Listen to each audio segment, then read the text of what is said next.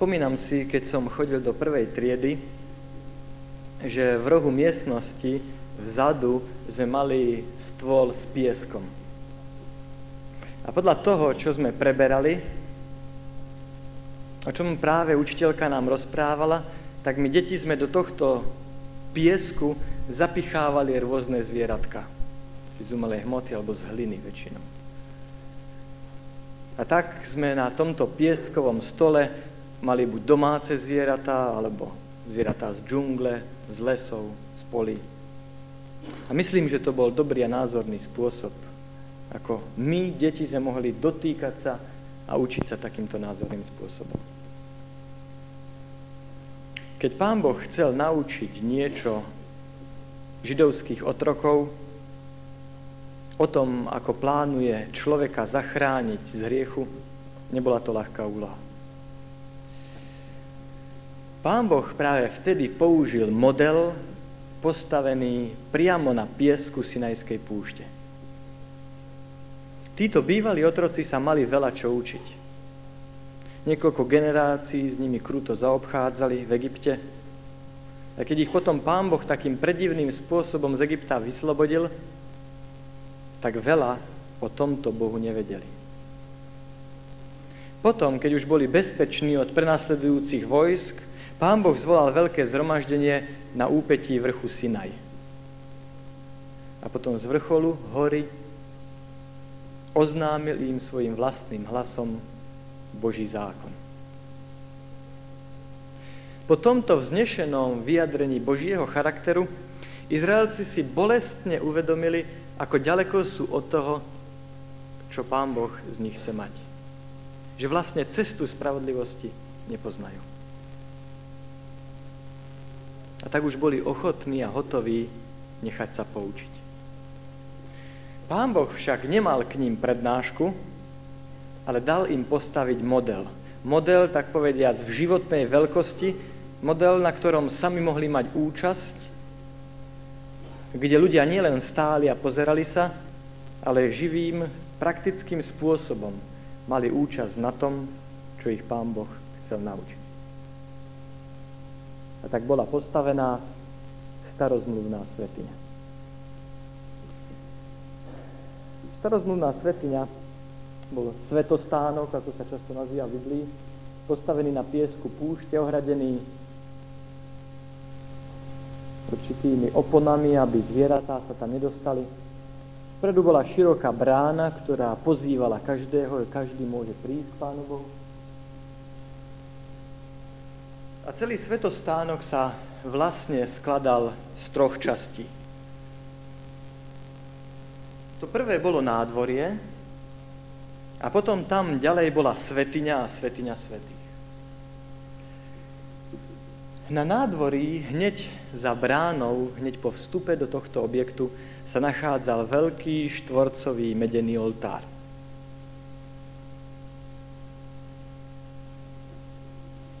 Každá z týchto častí a každá, každý predmet, ktorý sa v svetini nachádzal, mal veľký, hlboký význam. Pán Boh chcel všetkým týmto niečo ľudí naučiť. A tedy už sme povedali, to prvé, čo človek musel zbadať, keď vošiel na nádvorie, bol práve tento veľký medený oltár. Oltár, na ktorom sa prinášali obeti baránkov každé ráno a každý večer.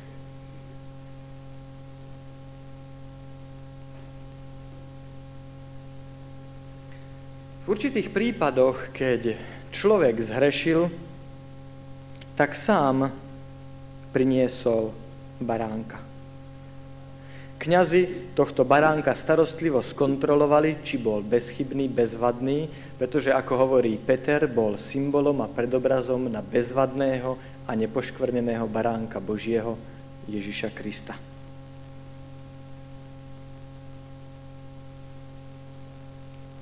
Potom, čo baránok bol skontrolovaný, človek k nemu pristúpil, vyznal na jeho hlavu svoj hriech A potom baránka musel svojou, svojou vlastnou rukou zabiť a položiť na oltár. Dokážete si predstaviť, aké pocity asi musel mať tento človek v danej chvíli? Keď musel zabiť tohto baránka. Zvlášť, keď to bol baránok, s ktorým sa tak radi hrali jeho deti. Alebo keď to bol baránok, ktorého on od jeho mali, od malička, od narodenia toho baránka vychovával, o ktorého sa staral. To prvé, čo si každý človek musel v svetini uvedomiť, je, že moje hriechy spôsobujú smrť nevinného. Týmto názorným spôsobom Pán Boh chcel naučiť ľudí, že naše hriechy budú prenesené na baránka Božieho, na Ježiša Krista. A že Pán Ježiš preto zomrel, lebo naše hriechy boli na Neho vložené. To druhé, čo prinesením obete si tento človek uvedomil, bolo, že tento baránok zomiera miesto mňa. Preto, aby som ja nemusel zomrieť, zomiera tento baránok. Tým vyjadroval vieru, že za svoje hriechy nebude musieť zomrieť on, ale že za ne zomrie raz Ježiš Kristus. Je dôležité si všimnúť, že to prvé, čo človek počul a čo si mohol uvedomiť, keď prišiel do svetostánku, bolo Božie posolstvo. Posolstvo o odpustení hriechov. Pán Boh hovorí cez oltár človeku, ja ti odpúšťam tvoje hriechy. Nie je to nádherné? To prvé, čo Pán Boh chce, aby sme počuli, aby sme všetci počuli, je posolstvo o odpustení. Pán Boh nám ľuďom odpúšťa naše hriechy. Rozmýšľali ste niekedy nad tým, prečo je práve toto také dôležité? Naposledy sme hovorili o tom, aké dôležité je, aby sme Pánu Bohu neslúžili zo strachu alebo z vypočítavosti. Už sme hovorili, že ak Pánu Bohu budeme slúžiť zo strachu alebo z vypočítavosti, v konečnom dôsledku sa postavíme proti Nemu a staneme sa jeho nepriateľmi. To kríž Kristov jasne dokazuje. Ale ako to má Pán Boh urobiť s nami, aby sme mu neslúžili pre to, čo od Neho dostaneme, kvôli odmene? A ako to má urobiť s nami, aby sme mu neslúžili pre to, o čo prídeme, zo strachu, z trestu? Pán Boh vie, že každého z nás tlačí veľké bremeno a to pocit viny. Pán Boh vie, že vina, uvedomovanie si našej viny ničí pocit našej vlastnej hodnoty. Strácame vnútornú istotu. A práve preto prvé Božie posolstvo sa zaoberá práve našou vinou. Pán Boh chce vyliečiť našu zameranosť na seba. Pán Boh vie, že kým s týmto sa niečo neurobí, kým toto sa nenapraví, naša zameranosť na seba, náš pocit viny, tak nie sme schopní ani ochotní načúvať, čo ďalej nám chce povedať. A všimte si, že Pán Boh nám ešte chce niečo povedať, však sme ešte na začiatku svetostánku. Ale Pán Boh vie, že kým nevyrieši najprv náš pocit viny, nie sme schopní ani ochotní počúvať, čo ďalej nám chce povedať. A tak nám hovorí, pretože mi dôverujete, pretože veríte, že Ježiš Kristus zomrel za vaše hriechy, potom ja vás príjmam. Ja vám odpúšťam. Ja si vás vážim. Ja s vami zaobchádzam, chcem s vami zaobchádzať, ako keby ste nikdy neboli zrešili. Ja chcem, aby ste vedeli, že môžete počítať s tým, že ja vás príjmam za svojich synov, za svoje céry.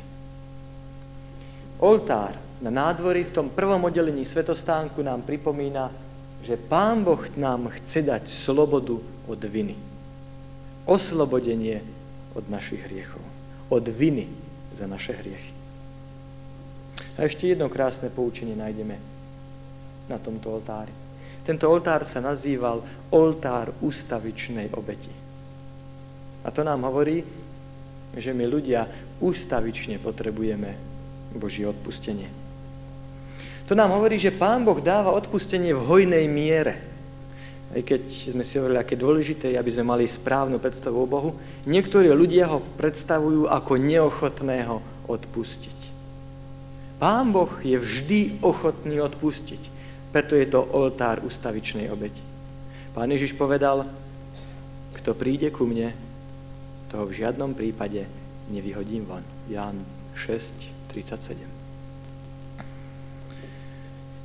Je to pre nás zdroj, zdroj trvalej istoty, keď si uvedomíme, že Pán Boh je ochotný nám odpustiť a to vždycky, kedykoľvek, keď k nemu prídeme. To je to, čo nám chce a mal povedať oltár na nádvorí Svetostánku. Ale pýtajme sa ďalej, je tým všetko už vyriešené, keď Pán Boh nám odpustí? Už sme hovorili, že nie. Evangelium je čosi viac, než len to, čo sa týka nás a našich životov. A preto musíme ísť ďalej do druhého oddelenia, aby sme si všimli, čo Pán Boh nás chcel naučiť tým, čo bolo v svetini a v svetini svetých. Pretože tá svetiňa tam je veľmi malá, tak si ju zväčšíme a postavíme dolu. Svetiňa a svetiňa svetých boli navzájom oddelené oponou, ktorá bola na stĺpoch. Na tejto opone boli zlatom vyšívaní anieli. Prvé oddelenie sa nazývalo svetiňa, druhé oddelenie svetiňa svetých. Každý Žid si uvedomoval, a keď si uvedomil svoju veľkú hriešnosť, Iste bolo pre neho evanielium alebo radostná zväz to, že jeho veľké hriechy, jeho veľké viny vyrieši ešte väčšia milosť Božia. A tak bol rád, keď mohol ísť do svetine, pretože tam sa mohol stretnúť s Bohom, ktorý odpúšťa. Keď prišiel do svetostánku, našiel pokoj a odpustenie. Ale iste netrvalo dlho, a začal si uvedomovať, že tento kolobeh, hriech, odpustenie, hriech, odpustenie, hriech, odpustenie, nie je asi všetko, čo Pán Boh mu ponúka. Isté ho to priviedlo k zamysleniu, či Pán Boh mu nechce dať poznať ešte aj niečo viac, niečo lepšie. Či zväzť o odpustení hriechov je celé evanelium. A je to práve svetiňa, alebo toto druhé oddelenie svetostánku, ktoré nás učí, že Pán Boh ponúka aj čosi viac. Nie len odpustenie hriechov. Svetiňa nás učí, že Pán Boh nám chce naše hriechy nielen odpustiť, že Pán Boh nás chce nielen zbaviť našich vín, ale chce aj zlomiť moc hriechu. Alebo, ako to pekne povedia Američania, nestačí len zametať pavúčinu, treba aj zabiť pavúka. A to nás učí svetiňa. V svetini boli tri kusy nábytku.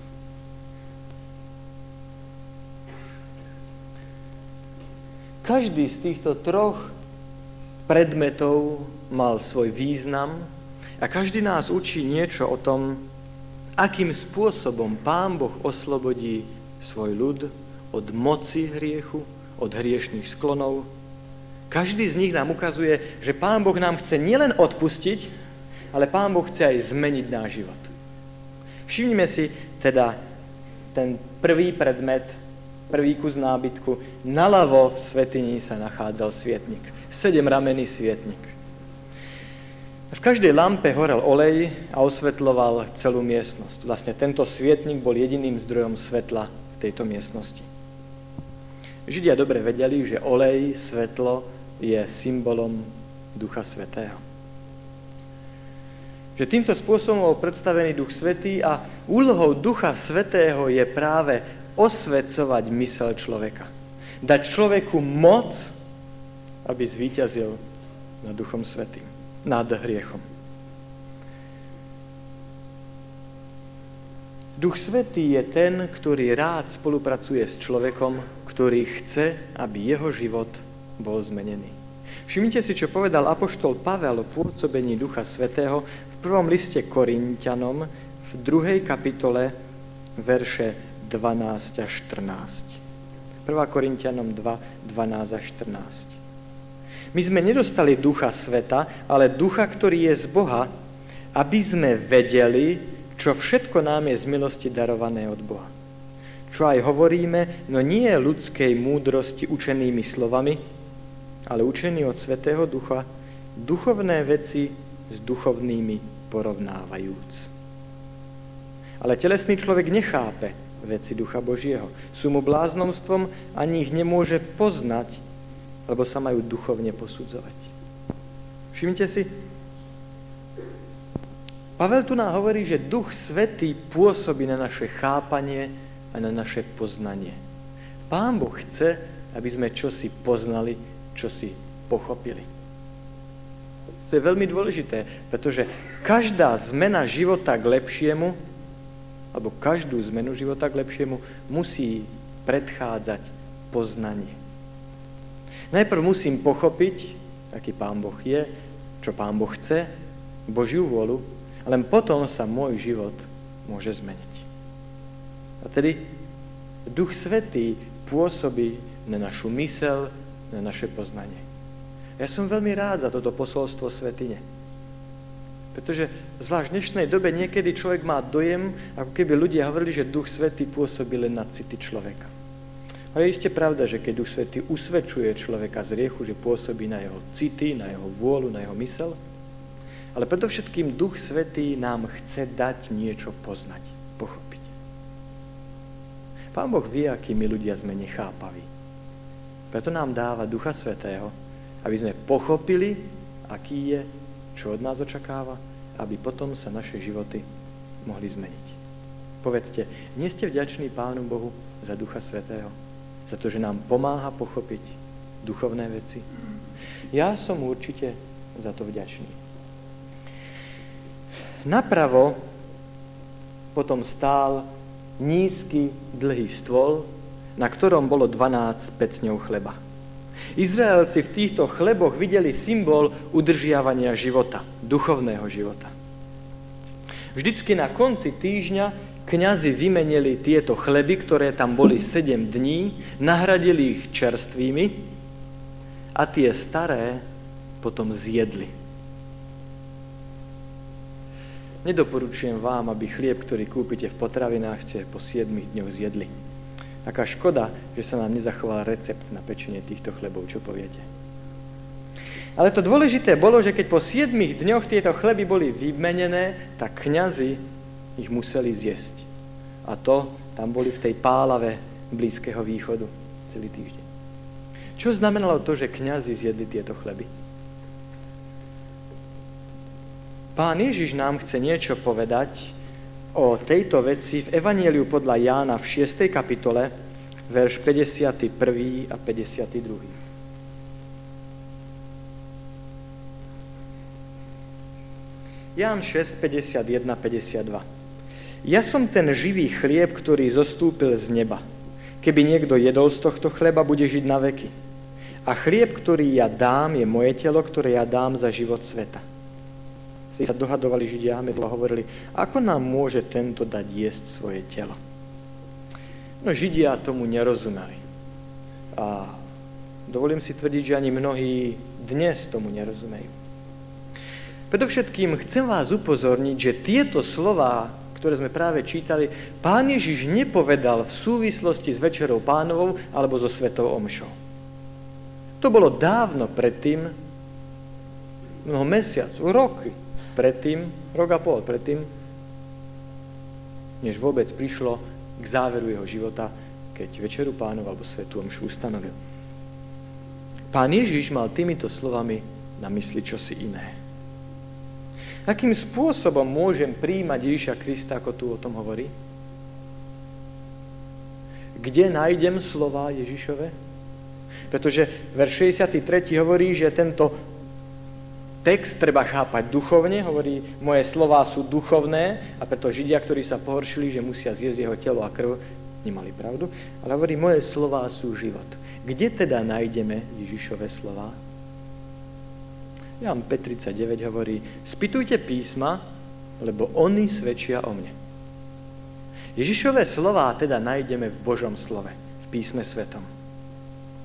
A teda zjesť tieto slova znamená dôkladne študovať, poznávať, aplikovať na svoj život. Tak ako pokrm, ktorý jeme, sa stáva súčasťou celej našej bytosti, každej našej bunky, tak slovo, slova Ježišové, slovo Božie, sa má stať súčasťou našej bytosti. Myslím si, že keby my Slováci sme tak jedli, ako študujeme Božie slovo, tak by sme neboli takým obézným národom. A som presvedčený, že mnohí z nás by tu dnes neboli vôbec, pretože už by sme dávno boli vyhľadli na smrť. Ale povedzte, ako lepšie mohol Pán Boh ilustrovať potrebu toho, že musíme byť závislí na moci, múdrosti a motivácii, ktorá pochádza nie z nás, ale mimo nás, z Božieho slova. Stála prítomnosť chleba vo svetini je dôkazom, že Pán Boh chce stále zmeniť náš život. Že Ježiš chce prebývať v mojom a v tvojom srdci, chce napraviť tvoju hriechom narušenú povahu a chce ti pomôcť, aby si rástol k dokonalosti, k zrelosti. No a ten posledný tretí kus nábytku, má, ktorý máme v Svetini, je malý zlatý oltár, ktorý stál tesne pri opone, ktorá oddelovala Svetiniu od Svetine Svetých. Tento zlatý oltár sa používal na kadenie a preto sa nazýval kadidlový oltár, pretože na ňom horelo kadidlo. Kadidlo predstavuje dokonalú spravodlivosť Ježiša Krista.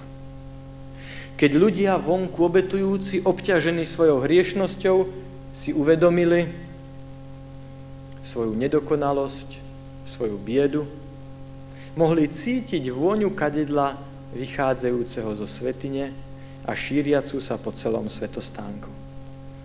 A práve táto vôňa bola pre nich radosnou pripomienkou, že Pán Boh vypočuje ich prozby a vypočuje na lepšom základe ako ich nedokonalosť a hriešnosť. Že Pán Boh ich vypočúva na základe lepšej spravodlivosti, spravodlivosti Ježiša Krista. Jedine Ježiš Kristus žil spravodlivý život. Jedine On je zárukou, že naše modlitby budú vypočuté. Jedine Ježiš nám môže pomôcť s našimi modlitbami. Povedz, nezdalo sa ti niekedy, že tvoje modlitby ako keby narážali na plafón a ďalej od stropu sa nedostali? Ak áno, potom v tomto oltári je pre teba radostná správa. Evangelium. Pán Boh vypočuje tvoje modlitby. Nehľaď na svoju biedu. Hľaď na pána Ježiša. On je zárukou vypočutia našich modlitieb. On, jedine On, je našim kadidlom. A tedy zhrňme si to. Zariadenie svetine nám ukazuje, že Pán Boh nám chce nielen hriechy odpustiť, ale že všetká moc nebies je k dispozícii človeku, ktorý túži po zmene života. Vy ste ste poznali kopu ľudí, ktorí povedali, ja viem, že to, čo robím, spôsob, akým žijem, nie je ten najlepší. Ale nemali silu, nedokázali spraviť radikálne zmeny vo svojom živote. To preto, že nepoznali moc odpustenia, oltár na nádvorí, že nepoznali to, čo Pán Boh ponúka v svetini. Všetka moc nebies je k dispozícii človeku, ktorý chce zmeniť svoj život. Pán Boh nás túži oslobodiť z moci hriechu. Pán Boh chce, aby ty si sa stal novým človekom. Pán Boh je ochotný urobiť všetko preto, aby moc hriechu v tvojom živote bola zlomená. Všimnite si, aký dôležitý je postup, ktorý nás učí svetiňa. Najprv oltár, svetostánok. Najprv oltár a potom svetiňa. Najprv odpustenie, potom zmena života. Ak by človek bol náhodou prišiel nejak cez plod najprv do svetine, bez toho, že by bol pochopil posolstvo oltára, tak by mohol predpokladať, že najprv sa musí zmeniť, najprv jeho život musí byť iný, najprv musí zvíťaziť nad riechom a až potom ho Pán Boh príjme. Až potom mu odpustí. Je to tak? Čo by to znamenalo, keby človek najprv sa musel zmeniť, najprv sa musel polepšiť, byť iný, až potom by mu Pán Boh odpustil? To by znamenalo poprvé, že Pán Boh od nás žiada nemožné. A po druhé, to by znamenalo, že odpustenie je treba si zaslúžiť. Že odpustenie to je odmena a nie dar, ktorý človek príjma z Božej milosti. A všimnite si, to by viedlo k záslužníctvu skutkárstvu. Už starý zákon zo svetostánku nás jasne učí, že najprv ide odpustenie, až potom môže prísť zmena života. Už starý zákon nás jasne učí, že odpustenie to nie je odmena za to, čo my sme vykonali, ale že odpustenie je nezaslúžený dar, ktorý Pán Boh dáva svojim deťom. Najprv oltár, potom svetiňa. Pán boh, Pán boh najprv odpúšťa hojne, zdarma, a len potom sme ochotní a hotoví načúvať jeho hlas. A len potom, keď počúvame jeho hlas, náš život sa zmení na základe toho, čo on koná. My sami nikdy nezmeníme svoj život. Ak sa chceme sami zmeniť, aby nám Pán Boh potom alebo tak odpustil, to znamená, že slúžime Pánu Bohu z vypočítavosti. A v nedelu večer sme si hovorili, že Ježišov kríž nás učí, ak slúžim Pánu Bohu z vypočítavosti, tak sa nakoniec stanem jeho nepriateľom. A teda je to jedine Pán Boh, ktorý odpúšťa slobodne Oltár, ktorý nás učí, že Pán Boh chce nám dať slobodu od hriecha, slobodu od vín a že je to jedine Pán Boh, ktorý dáva moc k zmene života. Že Pán Boh nám chce dať aj slobodu od moci hriechu. Premeniť naše životy. No ale poďme ešte kúsok ďalej. A môžeme sa pýtať, keď má človek odpustené hriechy, je to všetko, čo bolo treba dať do poriadku? Je to celé evanielium, keď zvestujeme človeku, že jeho hriechy sú mu odpustené? Nie, o tom sme hovorili v sobotu večer. A preto sa cítim vždy taký nesvoj, keď v niektorých kruhoch počujem, že všetko, o čom sa hovorí, je len odpustenie hriechov. To nie je celé evanílium. Už starý zákon Svetina nás učí, že k evaníliu patrí aj Svetina. Že evanílium je aj to, že Pán Boh chce dať nám moc zmeniť naše životy. Silu poslúchať. Aj poslušnosť patrí k Evanieliu. Prečo? Lebo je to Kristus, ktorý v nás poslúcha, keď ja mu to dovolím. Ale je toto už celé evanielium, že Pán Boh nám chce odpustiť naše hriechy, že Pán Boh nám chce dať silu k poslušnosti? Je už to celé evanielium? Nie. Pretože ako sme si povedali, hriech sa nezačal vtedy, keď ja som zrešil, a hriech sa ani neskončí vtedy, keď ja príjmem spasenie. Ešte máme svetiňu svetých. Svetini svetých za oponou bol len jeden predmet. Truhla zmluvy. Zmluvy boli tri veci. Bol to Boží zákon, desatoro, Boží zákon, ktorý je vyjadrením Božieho charakteru a ktorý sám Pán Boh napísal na dosky svojim prstom. A ďalej tam bola Áronova palica a vedierko z manou. Áronová palica a vedierko z manou boli symbolom toho, že pán Boh viedol ľud izraelský z Egypta.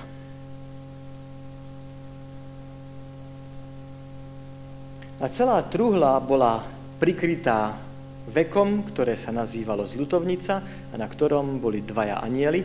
Medzi týmito dvoma anielmi sa zjavovala Božia prítomnosť alebo Božia sláva v hebrejských šekinách. Keď totiž ľudia prišli na nádvorie, tak si uvedomili, Pán Boh nám chce odpustiť naše hriechy. Keď potom pochopili posolstvo svetine, viete, že ľudia do svetine ísť nemohli, tam išiel len kňaz. Ale keď ľudia pochopili posolstvo svetine, tak pochopili, že Pán Boh chce zmeniť ich životy, chce im dať silu k víťazstvu. Ale potom sa museli pýtať, a čo, bude to takto vždycky? Bude svet vždycky plný nepokoja, bolesti, hriechu a utrpenia? To nikdy nenastane súlad v celom vesmíre? Áno. To nás učí Svetiňa Svetých. Už sme si povedali, že v tejto miestnosti sa zjavovala Božia sláva alebo Božia prítomnosť. Akým spôsobom? Akým spôsobom je Pán Boh predstavený v Svetini Svetých? Povedali sme si, že v trúhle zmluvy bolo 10 Božích prikázaní. Vyjadrenie Božieho charakteru. Aký Pán Boh je. Nad prikázaniami bola zľutovnica, a to nám hovorí, že hoci Boží charakter bol nepochopený, Pán Boh prikryl hriech svojim milosrdenstvom, aby my ľudia sme mali čas porozmýšľať nad tým, aký je, rozhodnúť sa na základe dôkazov, ktoré nám dá, aby sme boli v správnom súlade, v správnom vzťahu k Pánu Bohu, kým náš život trvá. Spomente si, ako sme hovorili v nedelu, že Adam s Evou nezomreli v deň, v ktorý zhrešili. Preto, lebo Pán Boh prikryl ich hriech, to znamená odpustil im, aby mali možnosť ešte zaujať nový postoj Pánu Bohu, aby sa mohli na novo rozhodnúť. A Adam s Evou zomreli až oveľa, oveľa neskôr, keď ich telo bolo vyčerpané a vysilené vekom a rôznymi chorobami. A chvíľu im to trvalo. My dneska vplyvom ekológie, stravy a stresov zomierame oveľa skôr, čo naše telo je vyčerpané chorobami a vekom. Ale poďme späť k svetini. Keď človek priniesol obeď, položil baránka na oltár, na nádvorí, kňaz zobral niečo z jeho krvi, vošiel do svetine a tam pokropil touto krvou smerom k opone, ktorá oddelovala svetinu od svetine svetých. Čo toto znamenalo, toto pokropenie? To symbolizovalo, že ešte jeden aspekt hriechu je treba vyriešiť. A zároveň to ukazovalo, pretože Svetiňa svetých bola symbolom Božej prítomnosti, že vyriešenie tohto aspektu hriechu si zobral na starosť Pán Boh. Akým spôsobom? To sa ukázalo jeden deň v roku, v deň zmierenia. A možno v tom slovíčku zmierenie počujete koreň mier, nastolenie pokoja. V tento deň ľud strávil celý deň seba skúmaní a v tento deň boli privedené dva kozly, ktoré potom boli rozlosované. Jeden kozol pripadol hospodinovi a ten druhý kozol predstavoval satana. Áno, mali sme tu predstaviteľov dvoch strán, ktoré sú vo vesmíre, vo vesmírnom konflikte. Potom kozol, ktorý patril hospodinovi, bol obetovaný. Čo toto znamenalo, že hospodinov kozol bol obetovaný? To ukazovalo, že pán Boh nie je len ten, ktorý prikazuje a kontroluje poslušnosť. Pán Boh je ten, ktorý je ochotný obetovať sa pre blaho svojich detí. Dokonca Pán Boh je obeto- ochotný obetovať sa aj pre svoje stvorenstvo. A to sa stalo v osobe, v živote a obeti Ježiša Krista. A potom s krvou tohto kozla hospodinovho veľkňaz vošiel až do svetine svetých, to bolo jediný krát v roku, čo tam vošiel, a tam pokropil krvou kozla hospodinovho truhlu zmluvy a týmto boli prikryté hriechy, ktoré sa tu symbolicky nahromadili za celý rok. Kňaz potom vychádza zo svetine svetých von na nádvorie, aby tam požehnal ľudí, ktorí sa kajali, a zároveň, aby vložil svoje ruky na kozla satanovho, ktorý stál priviazaný k stĺpu. Moderne povedané, aby ukázal prstom na kozla satanovho. Takýmto spôsobom veľkňaz ukázal, kto je zodpovedný za hriech a tento kozol bol potom zahnaný na púšť, kde zahynul, nikto viac ho nikdy nevidel.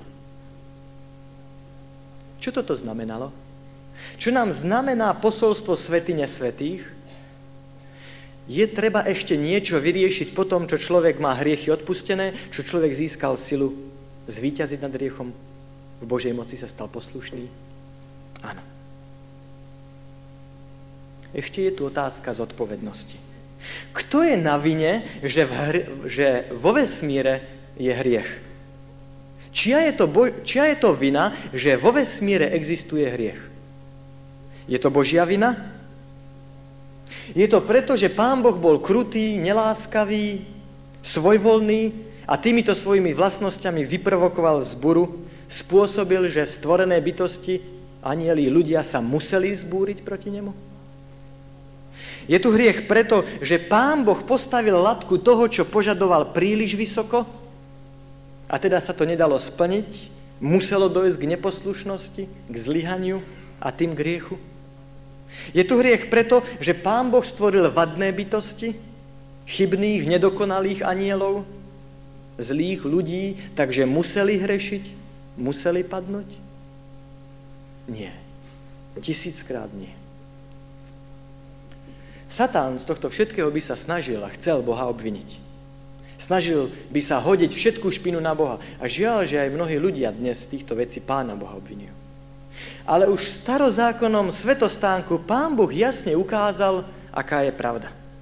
Pán Boh názorne jednoduchým spôsobom ukázal obyčajným otrokom, aby vedeli, aká je pravda o Bohu, o hriechu a o satanovi. Čo nám hovorí deň zmierenia? Pán Boh je ochotný počkať, až sa nahromadí dosť dôkazov, až sa odhalí plná pravda, až všetky mysliace bytosti vynesú rozsudok a uznajú, kto má prsty v hriechu, kto je zaň zodpovedný. Starozákonná Starozákonný svetostánok nám slubuje, že jedného dňa Ježiš Kristus, ktorý je našim veľkňazom v nebeskej svetini, podľa Židom 8.1.2, príde na túto zem po druhýkrát. Aby požehnal tých, ktorí ho prijali, ktorí prijali pravdu o ňom a aby ukázal na vinnú stránku, na toho, ktorý spôsobil všetok hriech a rozkol vo vesmíre, na satana, ktorý nakoniec bude zničený. Starozmluvný svetostánok nám hovorí, že nikdy viac Pán Boh nebude obvinený. Nikdy viac vo vesmiere nepozopakuje sa vzbúra, odboj proti hriechu, proti Bohu. A to nie preto, že Satan bol zničený, ale preto, že Pán Boh odhalil pravdu o sebe. Že ukázal, aký je a všetci mohli vidieť, že Pán Boh je dôveryhodný, láskavý, že dáva slobodu. A teda povedzte, nie je nádherné vidieť, ako Pán Boh zaobchádza s hriechom. Ako nakoniec vyrieši, odstráni z vesmíru. Ako Pán Boh nežne, trpezlivo, každým možným spôsobom sa snaží nám, ľuďom, vysvetliť, aký je, ako je možné vyriešiť problém hriechu. Pán Boh sa snaží tak jednoducho to vysvetliť, aby aj tí prostí otroci to mohli pochopiť. Pravda je teda jasná. Jasne predstavená už vtedy dávno v starozmluvnej svetini.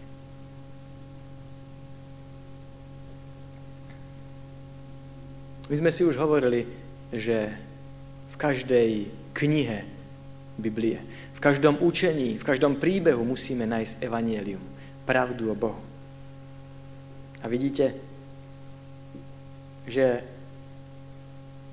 v tom učení o svetini, o svetostánku, ktoré, zaoberá, ktoré zaberá tak veľa kapitol v písme svetom, je evanielium. Je pravda o Bohu. Neverte tým, čo si myslia, že starozmluvná svetiňa už nemá nám čo povedať.